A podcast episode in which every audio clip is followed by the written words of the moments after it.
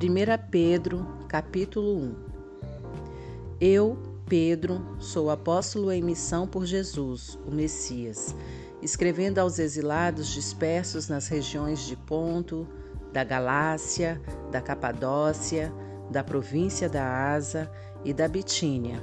Não falta ninguém, ninguém foi esquecido. Deus, o Pai, está de olho em cada um de vocês e decidiu, pela obra do Espírito, mantê-los obedientes por meio do sacrifício de Jesus.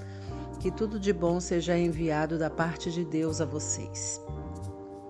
Que Deus nós temos e como somos felizes em tê-lo como Pai do nosso Senhor Jesus. Pelo fato de Jesus ter ressuscitado dos mortos, recebemos uma vida nova e temos tudo na vida, até mesmo um futuro no céu, que começa agora. Deus está atento a nós e ao futuro, o dia em que vocês terão tudo isso, a vida restaurada e integral. Está chegando. Sei quanto vocês se sentem bem com isso, ainda que nesse meio tempo tenham de enfrentar todo tipo de provação. O ouro puro passado pelo fogo sai comprovadamente puro. A fé genuína que passa pelo sofrimento sai comprovadamente genuína. Quando Jesus consumar tudo, será a fé que vocês têm, não o ouro, que Deus vai apresentar como prova da vitória dele. Vocês nunca o viram, mesmo assim o amam.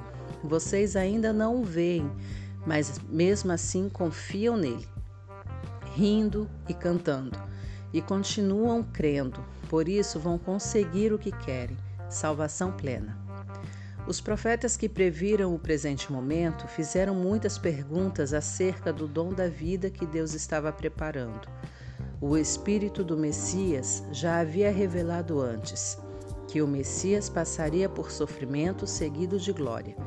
Eles queriam saber quem e quando. Tudo que informaram a eles foi que estavam servindo vocês, que por ordem do céu agora ouvem por vocês mesmos.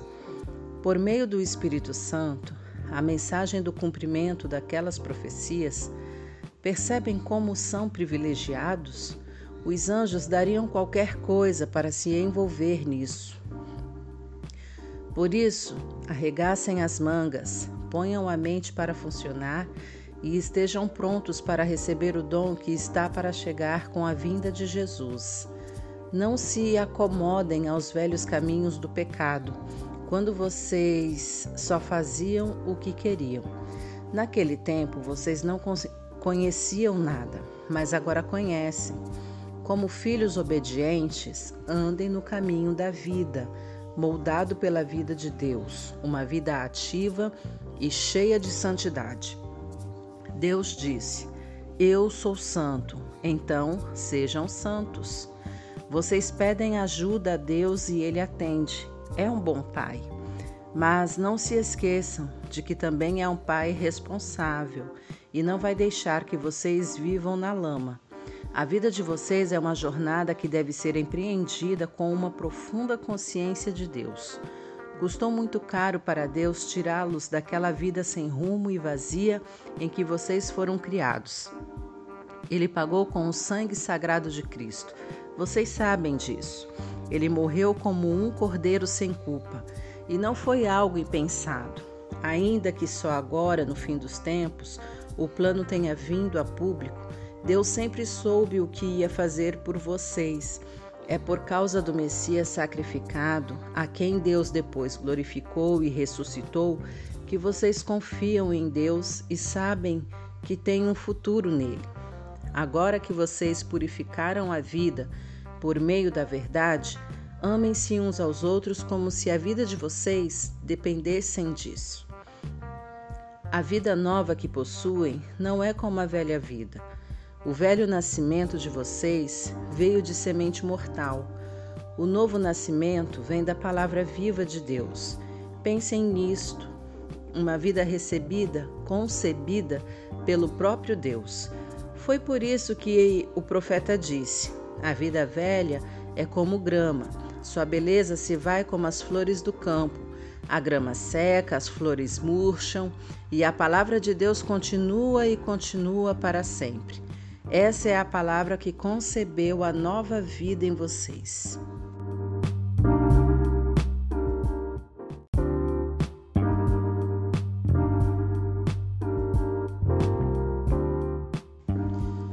Capítulo 2 Por isso, limpem a casa, tratem de varrer tudo que é malícia, fingimento, inveja e comentários maldosos.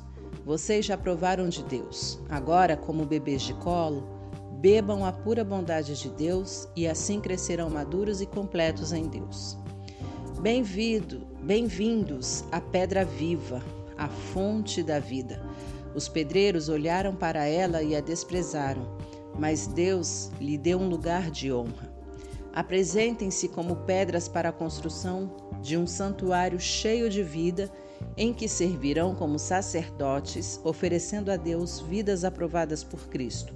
As Escrituras dizem: Vejam, estabeleço uma pedra em Sião, uma pedra de canto em lugar de honra. Quem tem essa pedra como base nunca irá se arrepender. Para quem confia nele, ele é a pedra de que podemos nos orgulhar mas para aqueles que se recusam a confiar nele, a pedra que os pedreiros rejeitaram é agora principal pedra de fundação. Para quem não confia, ela é uma pedra de tropeço, uma rocha bloqueando o caminho. Eles tropeçam e caem porque se recusam a obedecer como foi predito. Mas vocês são os escolhidos de Deus escolhidos para a alta vocação do trabalho sacerdotal e para serem um povo santo. São instrumentos de Deus para fazer sua obra e falar por ele e para contar a todos quanta diferença ele fez na vida de vocês, de nada para alguma coisa, de rejeitados para aceitos. Amigos, este mundo não é a casa de vocês. Por isso, não se sintam à vontade nele. Não deem espaço para o ego à custa de sua alma. Vivam uma vida exemplar entre os descrentes para que o comportamento de vocês refute o preconceito deles. Então, eles serão conquistados para o lado de Deus e estarão lá para participar da festa quando ele vier. Deixem o Senhor orgulhoso de vocês sendo bons cidadãos. Respeitem as autoridades, qualquer que seja o nível delas. Elas são emissárias de Deus, responsáveis por manter a ordem. É vontade de Deus que, ao fazer o bem, vocês possam curar a ignorância dos tolos que os consideram um perigo para a sociedade. Usem da sua liberdade para servir a Deus, não para quebrar as regras. Tratem todos com dignidade, amem sua família espiritual, temam a Deus, respeitem o governo. Sejam bons empregados para o patrão, não apenas para os bons patrões, mas também para os maus. O que importa é que suportem tudo por causa de Deus. Quando forem maltratados sem razão, não há nenhum mérito em receber castigo quando vocês o merecem. Mas, se forem maltratados por terem bom comportamento, mesmo que sejam bons empregados, é isso que vale para Deus. Foi para esse tipo de vida que vocês foram convidados. O mesmo que Cristo viveu. Ele sofreu e aceitou toda espécie de sofrimento para que vocês soubessem que esta vida era possível e aprendessem a vivê-la passo a passo. Ele nunca fez nada errado, nem disse qualquer coisa incorreta. Ele foi xingado com tudo que é nome, mas não reagiu. Sofreu em silêncio, contente em deixar Deus acertar as coisas. Ele usou seu corpo de servo para carregar nossos pecados até a cruz e nos livrar do pecado, nos deixar livres para viver o caminho certo. Os ferimentos dele são a cura de vocês. Vocês eram ovelhas perdidas, sem saber quem eram ou para onde estavam indo. Agora são chamados pelo nome e guardados até o fim pelo pastor da alma de vocês.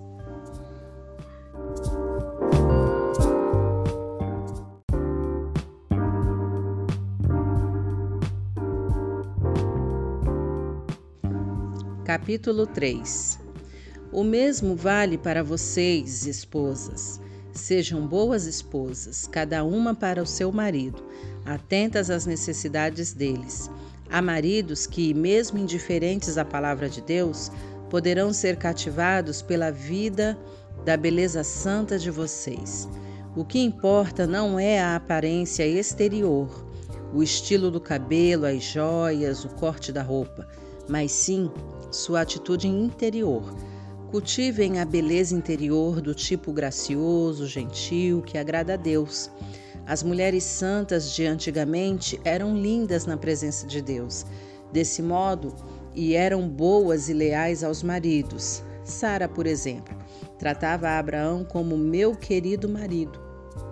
Vocês serão verdadeiras filhas de Sara se fizerem o mesmo, sem ansiedade, sem acanhamento. O mesmo vale para vocês, maridos. Sejam bons maridos, cada um para sua esposa. Não deixem de honrá-las nem de se alegrar com elas. Sendo mulheres, elas não têm alguns dos privilégios de vocês. Mas na nova vida sob a graça de Deus, vocês são iguais. Portanto, tratem as esposas iguais a vocês, para que suas orações não sejam daquelas que nem passam do teto. Resumindo, sejam agradáveis, simpáticos, amáveis, compassivos, humildes. Isso vale para todos, sem exceção. Nada de retaliação, nada de língua afiada para o sarcasmo. Em vez disso, abençoem, que é a obrigação de vocês. Assim serão uma bênção e também receberão bênçãos. Quem quer abraçar a vida e ver dias cheios de bem, eis o que tem de fazer. Não diga nada maldoso ou capaz de ferir. Despreze o mal e cultive o bem. Persiga a paz com todo empenho. Deus aprova tudo isso, ouvindo e respondendo bem ao que é pedido. Mas volta as costas para os que fazem o mal. Se vocês fazem o bem com o coração e a alma, quem os impedirá? Ainda que sofram por causa disso, é o melhor para vocês. Não deem uma, uma segunda chance à oposição. Em condições favoráveis ou desfavoráveis, mantenham o coração atento em adoração a Cristo, Senhor de vocês. Estejam prontos para falar e explicar a qualquer um que perguntar por que vocês adotaram este estilo de vida, sempre com a maior gentileza. Tenham uma consciência tranquila na presença de Deus, de modo que quando as pessoas jogarem lama em vocês, não consigam sujá-los. Seus inimigos vão acabar percebendo que eles é que precisam de um banho. É melhor sofrer por fazer o bem, se é isso que Deus quer, que ser punido por fazer o mal. Afinal, o que Cristo definitivamente fez Sofreu por causa dos pecados dos outros, o justo pelos injustos. Ele enfrentou tudo isso, foi morto, ressuscitou para nos conduzir a Deus. Ele proclamou a salvação de Deus às gerações anteriores que estavam na prisão por não terem escutado. Vocês sabem que, embora Deus tenha esperado pacientemente que Noé construísse uma arca, poucos foram salvos oito para ser exato. Salvos da água pela água. A água do batismo faz o mesmo por vocês, não por limpar a sujeira da pele, mas por apresentá-los diante de Deus com uma consciência pura por meio da ressurreição de Jesus. Jesus tem a última palavra sobre tudo e todos, de anjos a exércitos. Ele está com Deus e o que ele diz acontece.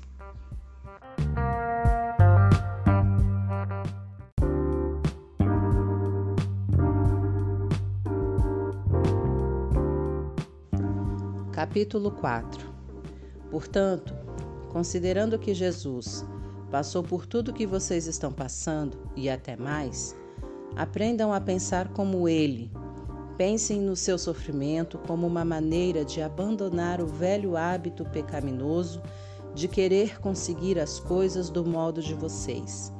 Assim, serão capazes de viver livres para buscar o que Deus quer, em vez de serem escravizados pelos próprios desejos. Vocês já viveram aquela vida que ignorava Deus. Festas toda noite, bebedeiras e depravação. Mas chegou a hora de se livrar disso para sempre. Obviamente, os amigos daquela época não entendem por que vocês não os procuram mais. No, no entanto, vocês não têm a obrigação de prestar contas a eles. Eles serão chamados à responsabilidade na presença do próprio Deus. Ouçam a mensagem. Ela foi pregada aos cristãos que agora estão mortos, mas ainda que estejam mortos, como acontece com todos, eles vão continuar na vida que Deus concedeu a eles em Jesus. Tudo neste mundo está para ser consumado, portanto, não tomem nada como certo. Mantenham uma vida de oração, acima de tudo, Amem uns aos outros como se a vida de vocês dependesse disso. O amor resolve praticamente qualquer situação. Sejam prestativos em dar uma refeição ao faminto, uma cama ao sem-teto, e façam isso com alegria. Sejam generosos com os dons que Deus concedeu a vocês e permita que todos participem deles. Se palavras que sejam palavras de Deus, se ajuda que seja uma ajuda sincera da parte de Deus, assim a brilhante presença de Deus se tornará evidente em tudo por meio de Jesus, e ele receberá todo o crédito na condição de quem é poderoso em tudo para sempre até o fim dos tempos. Amém. Amigos, quando a vida ficar realmente difícil, não pensem que Deus não está no comando em vez disso, alegrem-se, pois vocês estão passando pelo mesmo que Cristo passou. É um processo de refinamento espiritual e a glória está chegando. Se vocês sofrem abusos por causa de Cristo, considerem-se felizes. É o Espírito de Deus e sua glória em vocês que serão vistos pelos outros. Se eles os perseguem porque vocês quebram a lei, ou perturbam a paz é outra questão. Mas se é porque vocês são cristãos, não pensem duas vezes. Sejam orgulhosos da condição distinta refletida nesse nome. Chegou a hora do julgamento, e ele começará pela própria família de Deus. Somos os primeiros da fila. Se começa conosco, imaginem como será para aqueles que rejeitam a mensagem de Deus. Se os bons quase não resistem, o que está reservado para os maus. Então, se vocês acham que a vida está difícil porque estão fazendo o que Deus mandou, fiquem tranquilos, confiem nele. Ele sabe e sempre saberá o que está fazendo.